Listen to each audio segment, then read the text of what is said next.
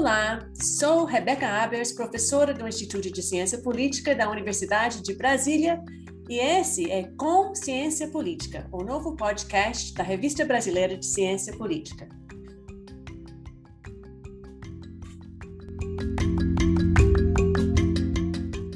A RBCP é um periódico do Instituto de Ciência Política da Universidade de Brasília tem como objetivo divulgar estudos sobre os fenômenos da política que partem de diferentes perspectivas teóricas e metodológicas e que tenham em comum o compromisso de, com o rigor metodológico e a capacidade de estimular a pesquisa na área.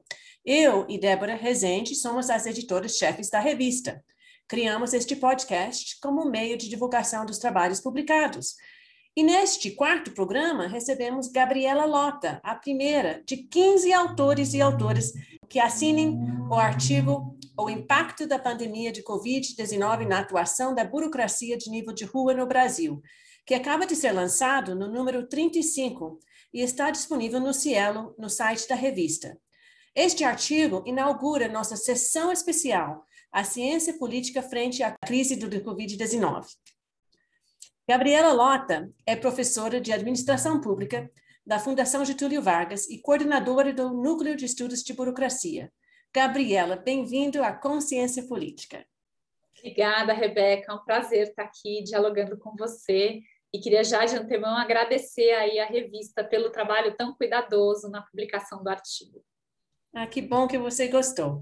Então vamos conversar um pouquinho. Queria perguntar primeiro, assim, algumas perguntas mais gerais. O artigo explora o impacto da pandemia sobre o trabalho do que é chamado pela ciência política de burocrata de nível de rua, ou seja, os servidores públicos que têm contato direto com cidadãos. Você pode começar fazendo um breve resumo do argumento geral do artigo e da motivação para fazer esta pesquisa? Posso, claro. Bom, então, como você já mencionou, o conceito de burocracia de nível de rua é um conceito que existe na ciência política e na administração pública desde os anos 80, e ele trata e cria uma teoria para discutir esses servidores que estão aí na linha de frente dos serviços públicos, interagindo com usuários do serviço para a entrega das políticas públicas e do serviço público, né? Então, em geral, são os professores, profissionais de saúde, policiais, profissionais da assistência social que materializam a política pública no contato com o usuário. E é, o núcleo de estudos da burocracia vem estudando diferentes burocratas de nível de rua de várias políticas distintas há vários anos. E o que aconteceu, Rebeca, é que quando a pandemia chegou, a pandemia afetou diretamente o trabalho dos burocratas de nível de rua que nós vínhamos estudando. Então, nós tínhamos pesquisas sobre profissionais de saúde, e de repente eles viraram os grandes heróis do enfrentamento à pandemia nós tínhamos pesquisa sobre professores e, de repente, eles vão ter que fazer home office.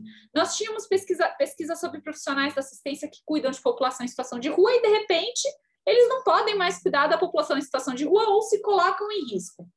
Então, ficou muito evidente desde o começo que a pandemia, por causa das suas características, ela afetava muito diretamente o trabalho do burocrata de nível de rua que é um trabalho marcado pela face a face com o usuário. E a face a face virou perigosa, arriscada. E nesse sentido, nós decidimos, enquanto grupo coletivo no Núcleo de Estudos da Burocracia, estudar os vários efeitos ou as várias implicações que a pandemia causava, portanto, é, no trabalho desses profissionais. Entendendo também, Rebeca, que embora a gente tenha um conceito único para falar de professores, assistentes policiais, a gente sabe que eles são categorias diferentes e, mais do que isso, a pandemia afetou-os distintamente. Então, o que a gente fez na proposta foi tentar, na proposta do artigo, foi construir uma tipologia de efeitos da pandemia sobre diferentes tipos de burocratas de nível de rua. Então, a gente tem aqueles que estão na linha de frente cuidando da população presencialmente, a gente tem aqueles que estão em casa, como você e eu, professores, que estão atuando das suas casas e mudaram o seu trabalho, mas não colocam a sua vida em risco por causa da pandemia. E a gente tem uma outra categoria que continua trabalhando presencialmente, mas não trabalha com a pandemia, né? Enfim, a gente tentou tipologizar olhando justamente para o que, que acontecia com esses profissionais durante a crise. Ah, muito interessante, Gabriela. Você, você pode contar um pouquinho sobre como vocês fizeram essa pesquisa, especialmente considerando que a gente está também sujeito às dificuldades da pandemia, nós pesquisadores e pesquisadoras? É, claro. Então, a, a, gente, bom, como eu falei, nós, enquanto pesquisadores do NEB, fomos completamente afetados pela pandemia, porque o nosso, o nosso objeto foi afetado, e, em geral, as pesquisas que a gente realizava eram pesquisas muito de acompanhamento em loco, né? Uma parte importante da literatura de burocracia de nível de rua é uma literatura que trabalha ou é uma, uma agenda que ou trabalha com entrevista ou com etnografia, acompanhamento dos burocratas de nível de rua. Eu, historicamente, já fiz muita etnografia né? É, porque a nossa ideia é que a gente quer entender a política pública como ela é na ação concreta desses burocratas. E a nossa pesquisa ficou inviabilizada e o nosso objeto de pesquisa ficou completamente alterado.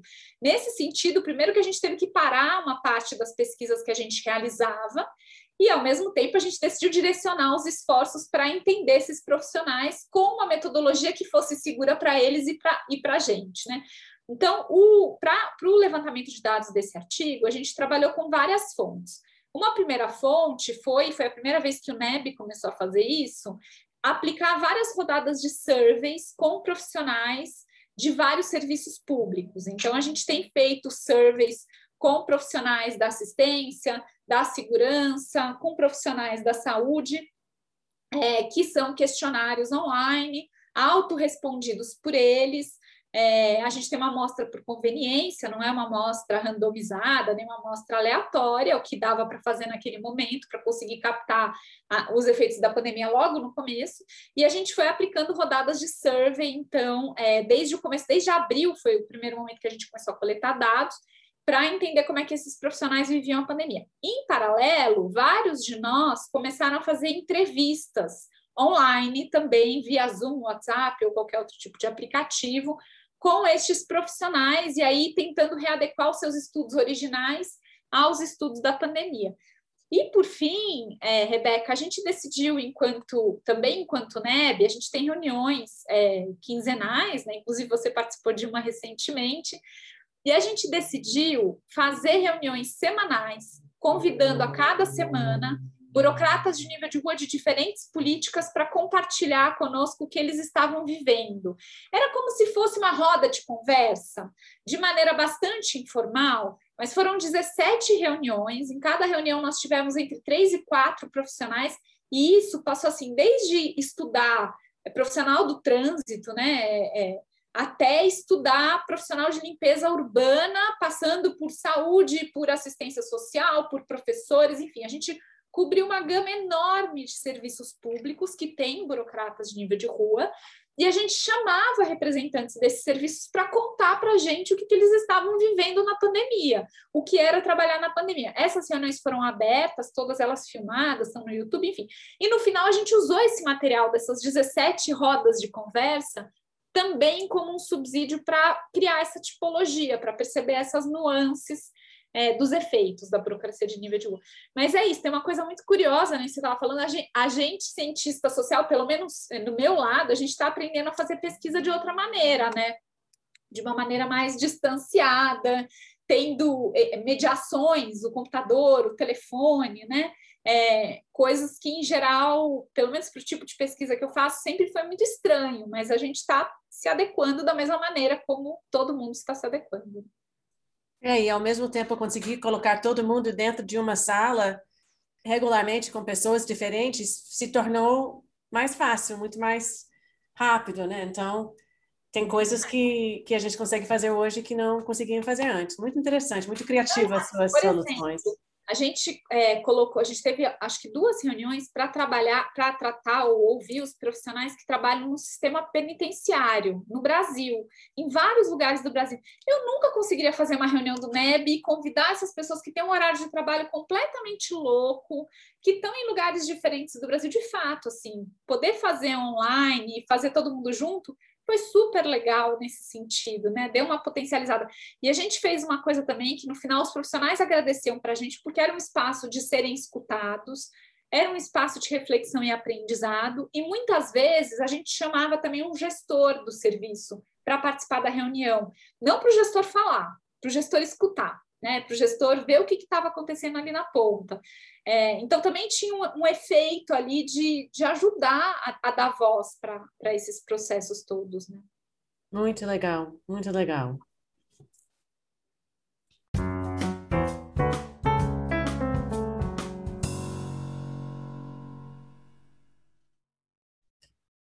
Bom, Gabriela, uh, o artigo fala de vários tipos de profissionais, esses que você acabou de explicar. Uh, você pode nos contar um pouco sobre as diferenças dos desafios que os diferentes tipos de burocratas de nível de rua enfrentam e como essas diferenças afetam a prestação de serviços públicos? Posso, claro. Então, isso é o resultado um pouco da tipologia que a gente construiu, né? Então, é, vou só voltar para a natureza do conceito. Sempre que a gente fala de burocrata de nível de rua, a gente fala de um profissional do serviço público que interage com o usuário para entrega de serviço. A grande maioria desses profissionais, historicamente, interage presencialmente, face a face, embora ao longo do tempo a gente tenha tido um processo de digitalização de serviços que criou outras interfaces. A gente até chama parte hoje desses burocratas de screen level bureaucrat, quer dizer, ele não está na street, ele está no screen, ele está lidando, mas ele sofre uma série de características muito comuns a quem está na rua também. Bom, tudo isso para dizer que a grande maioria dos burocratas de nível de rua eram servidores que estavam de maneira presencial fazendo atendimento, e quando a pandemia chega, isso vai ter efeitos diferentes neles. E a gente encontrou três grupos. O primeiro grupo são os profissionais que precisam continuar trabalhando presencialmente, e mais do que isso, eles têm como papel enfrentar a pandemia ou cuidar de populações que estão afetadas pela pandemia. O profissional de saúde é o mais claro nesse caso, mas a gente também tem aqui a polícia, né? Importante lembrar que se funcionasse, um dos papéis da polícia é assegurar o uso das máscaras, é assegurar que os, o, o fechamento dos, é, das, das lojas aconteceria, né? A gente tem também os, os, profissionais do sistema penitenciário, eles são as únicas pessoas que entram no sistema prisional desde o começo da pandemia, né? E que estão cuidando, inclusive, das pessoas adoentadas dentro do sistema penitenciário. E a gente tem, por exemplo, os profissionais da assistência social que continuam trabalhando presencialmente, né? Eu falei do quem cuida da população em situação de rua, pessoas que estão nos CRAS, enfim, ou seja, pessoas que estão enfrentando a pandemia ou as suas consequências de maneira presencial. E para estas pessoas, o próprio trabalho virou um trabalho de risco, um trabalho de risco de morte ou de virar vetor de transmissão. E isso é muito crítico para esses profissionais, porque imaginem vocês que a grande maioria desses profissionais, tirando a polícia, são o que a gente chama de profissionais do cuidado, são pessoas que cuidam, que têm essa coisa do, do cuidar do outro, do interagir, do tocar. E, de repente, tudo isso virou um risco né? Eu cuidar do outro me coloca em risco e coloco o outro em risco. Então, são profissionais que tiveram que reaprender sua dinâmica de trabalho presencial para enfrentamento à pandemia sob muito estresse, aumento de demanda e sob o risco como um elemento inerente à própria, à própria profissão. Então, coisas que aparecem quando a gente olha para os dados desses profissionais, por exemplo, são emoções muito contraditórias. Eles têm medo, mas eles têm empatia. Né? Eles têm raiva, eles querem se afastar, mas ao mesmo tempo eles têm pena e querem cuidar. Então, eles estão tendo que lidar com emoções muito contraditórias por causa dessa natureza do trabalho deles que foi afetada dessa forma. Depois, como eu mencionei, a gente tem um segundo grupo de profissionais que continuam trabalhando presencialmente, eles não podem fazer home office, mas eles não estão enfrentando, enfrentando a pandemia diretamente nem as suas consequências. Por exemplo, o motorista de ônibus. Né? Aliás, é importante lembrar que as categorias que mais morrem, de maior, categoria, categorias profissionais de maior mortalidade na Covid, são essas duas que eu mencionei, são burocratas de nível de rua dessas duas primeiras, que continuam presencialmente. Né? Então, motorista de ônibus, ele não está enfrentando a pandemia, mas ele tem que trabalhar na pandemia. Para ele, portanto, é, o que a pandemia causou foi uma necessidade de readequar o seu tipo de trabalho para autoproteção e para a proteção dos outros. Né? Ele não está sofrendo pressão de trabalhar na pandemia, mas ele está sofrendo toda a pressão emocional do que é trabalhar presencialmente durante a pandemia e os riscos que isso pode acarretar. Tendo que reorganizar o trabalho e, portanto, tendo que ter subsídio e orientação para isso acontecer. Né? E, por fim, a gente tem o terceiro grupo, que é o grupo que foi afastado do trabalho presencial. É o grupo onde a digitalização entrou de maneira massiva durante a pandemia. É, que não coloca a sua vida em risco para trabalhar, mas muda completamente o tipo de trabalho que faz porque vai ter que digitalizar. É o caso dos professores, mas também é o caso dos profissionais da defensoria, os profissionais de atendimento como Detran, INSS, vários outros, que de repente, do dia para a noite, tem que ter computador, tecnologia, sistema, internet e aprender a fazer seu trabalho de outra forma. Esses profissionais, como eu falei, o risco da vida não é inerente à, à execução do seu trabalho, mas ele tem outros riscos, inclusive o risco de não saber desenvolver o seu trabalho. O risco, porque, por exemplo, é, eu costumo dar esse caso, assim, enfermeira sabe ser enfermeira, inclusive na guerra. Literalmente, enfermeiros vão para o fronte de guerra e eles sabem ser enfermeiro. Agora, professor, ele não nasce, não aprende na faculdade a dar aula online, a desenvolver atividades pedagógicas. Ele não aprende isso. E, de repente, ele teve que aprender assim, sob o risco de não conseguir fazer o seu trabalho. Então, os riscos são diferentes. E as necessidades de suporte, de apoio, são distintas também. Enfim, são, essas são um pouco as tipologias que a gente encontrou olhando para o campo, né? Bom, muito interessante. Então, uh, Gabriela, pensando sobre. Uh, tem sido muito importante essa sua pesquisa para a gente entender o que está acontecendo na pandemia, mas, assim, pensando agora para frente, uh, você acha que esse tipo de pesquisa que a gente está fazendo agora sobre burocratas nesse momento de crise pode nos ensinar alguma coisa sobre o tema no, em tempos normais? É, eu acho que sim, Rebeca, algumas coisas. É, primeiro, a gente tem trabalhado no NEB com a ideia de que a crise, não só a gente, muita gente tem feito isso, né? A ideia de que a crise exacerba problemas estruturais que muitas vezes ficam escondidos embaixo do tapete. Os temas da burocracia de nível de rua sempre são isso.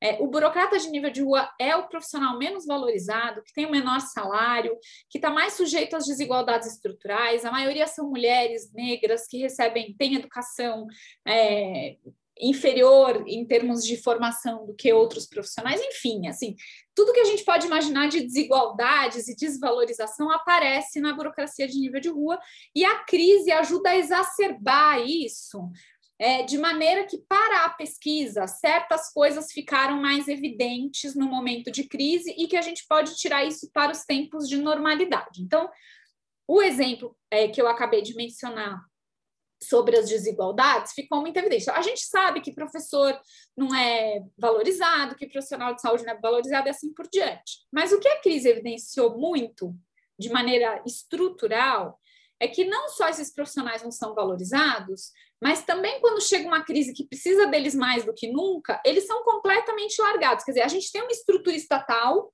que não só não valoriza, como deixa eles completamente relegados, eh, largados, e nem na crise que poderia valorizar o trabalho deles, eles são utilizados. Né? Acho que isso é uma das coisas que fica muito evidente. Uma outra coisa que ficou muito evidente é que, embora a gente trate a burocracia de nível de rua como um conceito único, existem desigualdades estruturais da sociedade que se refletem nas burocracias de nível de rua e que muitas vezes a gente também não olha para isso.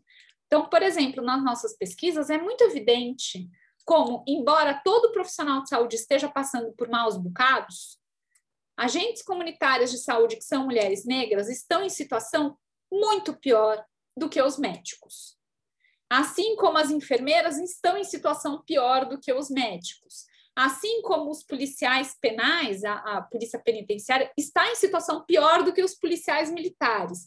Então, essas desigualdades que a gente não costuma ver no, no estudo da burocracia de nível de rua ficaram muito evidentes. Por outro lado, porque aqui eu só estou falando das coisas muito ruins que ficaram evidenciadas e que eu acho que são temas para a gente estudar para frente, tem um outro fenômeno interessante que apareceu nesse processo, que é, embora a burocracia de nível de rua, de novo, seja desvalorizada, está lá, largada, muitas vezes desamparada, desestruturada, sem apoio, uma das coisas que a crise deixou muito evidente é a importância da burocracia de nível de rua para influenciar para cima. Né?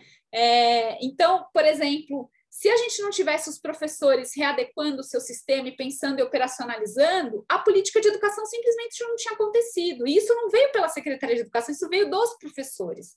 Se a gente não tivesse os policiais se rebelando contra o governo, isso está tá sido muito claro. Policiais estão se rebelando contra as medidas dos governos estaduais, por exemplo, de obrigatoriedade de uso de máscara. E isso tem causado uma estremecida para cima, né? que é o que a gente na literatura tem chamado da influência upwards. A gente normalmente olha para a influência downwards do burocrata, de, ele, ele é influenciado. Mas ele também tem um poder de influência e de mudança na política pública para o bem e para o mal. O caso do policial é um caso para o mal, do professor é um caso para o bem. E eu acho que esse é um tema para a gente estudar no futuro, sabe, Rebeca, na literatura de burocracia de nível de rua. Como é que se tem aí uma massa que, embora seja muito desvalorizada, ela também consegue criar influências ou barreiras para as políticas para cima. E parte da explicação do que a gente está vivendo na pandemia se dá por causa desses conflitos ou do que eles decidem fazer, apesar de tudo, né? Você acha que, que nessa fragilidade das políticas de cima para baixo apareceu mais essa força de baixo para cima? Eu acho. Eu, eu acho que apareceu, por exemplo, o caso dos agentes comunitários, que a gente não discute isso nesse artigo, né? Mas é, foi, foi apareceu no campo e depois tem outro artigo que eu estou discutindo isso. Os agentes comunitários, nesse processo todo, que estavam sendo completamente, isso a gente mostra no artigo, assim, completamente desestruturados, largados, abandonados, eles conseguiram fazer uma mobilização política no país inteiro e aprovar em julho do ano passado uma lei obrigando que os governos assumissem que eles são profissionais da saúde durante a pandemia, só durante a pandemia. Na normalidade eles não são, mas durante a pandemia eles são. Então, acho que isso, a, a falta dessa. Se o governo tivesse cuidado deles e protegido como deveria ter feito, essa força não teria aparecido, não teria se mostrado, né? Então, a gente não então saberia que existia. Não, a gente não saberia que existia. Pelo menos não dessa, dessa natureza, com essa força e dessa maneira. E no final foi por ser um processo de, é, de crise, de caos, que eles conseguiram criar essa força da ponta para cima e pressionar para uma mudança política importantíssima para a categoria deles.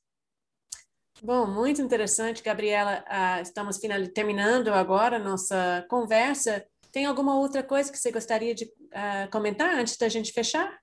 Eu queria muito rapidamente comentar o seguinte: quando a gente fez esse artigo, como você falou, é um artigo a muitas mãos, porque no NEB a gente faz coisas coletivas, a gente realmente faz pesquisa em ciências sociais de maneira coletiva. E quando a gente terminou o artigo, a gente tentou submeter para uma outra revista e tivemos que ouvir que ciências sociais coletivas é picaretagem, quase nesses termos. E eu queria, é, na verdade, acho que para a gente fica um grande aprendizado. Claro que eu quero agradecer a RBCP por dar abertura para a gente fazer pesquisas coletivas. Em nenhum momento houve questionamento sobre isso, mas mais do que isso, eu queria é, reforçar como é importante, especialmente nesse momento de crise, em que está tudo difícil, a, a própria ciência teve que ser reestruturada como esse trabalho coletivo se mostra um trabalho muito importante, né? É, Para ajudar a gente pesquisar, nós, enquanto pesquisadores, a nos reorganizarmos. É, e no final, assim, foi um processo riquíssimo, de fato escrito a 30 mãos, num documento coletivo em que não tem uma, uma linha que foi de autoria única, é tudo produzido coletivamente. E eu queria agradecer muito a RBCP por ter dado essa abertura para a gente produzir e publicar é, passando por todos os ritos necessários que são da, da avaliação de pareceristas e tal, é, mas que a gente possa mostrar como um trabalho coletivo ele também tem, tem sua, sua seu valor. Né? É, e realmente é um excelente artigo. Uh, ficamos muito felizes que conseguimos né, uh, publicá-lo, né? Então, Gabriela, adorei. Muito obrigada pela conversa maravilhosa. E ouvinte, obrigado por escutar. Espero que vocês se interessem mais para ler o artigo da Gabriela Lota e todos esses coautores e coautores que ela mencionou. Uh, se você gostou, uh, convidamos a baixar o artigo completo na página da RBCP no cielo.br. Também é possível acessar o artigo através das páginas sociais da revista no Facebook, Instagram e Twitter. Muito obrigada, Gabriela. Muito obrigada por escutar o podcast também. Consciência Política, estaremos aqui com vocês na próxima vez.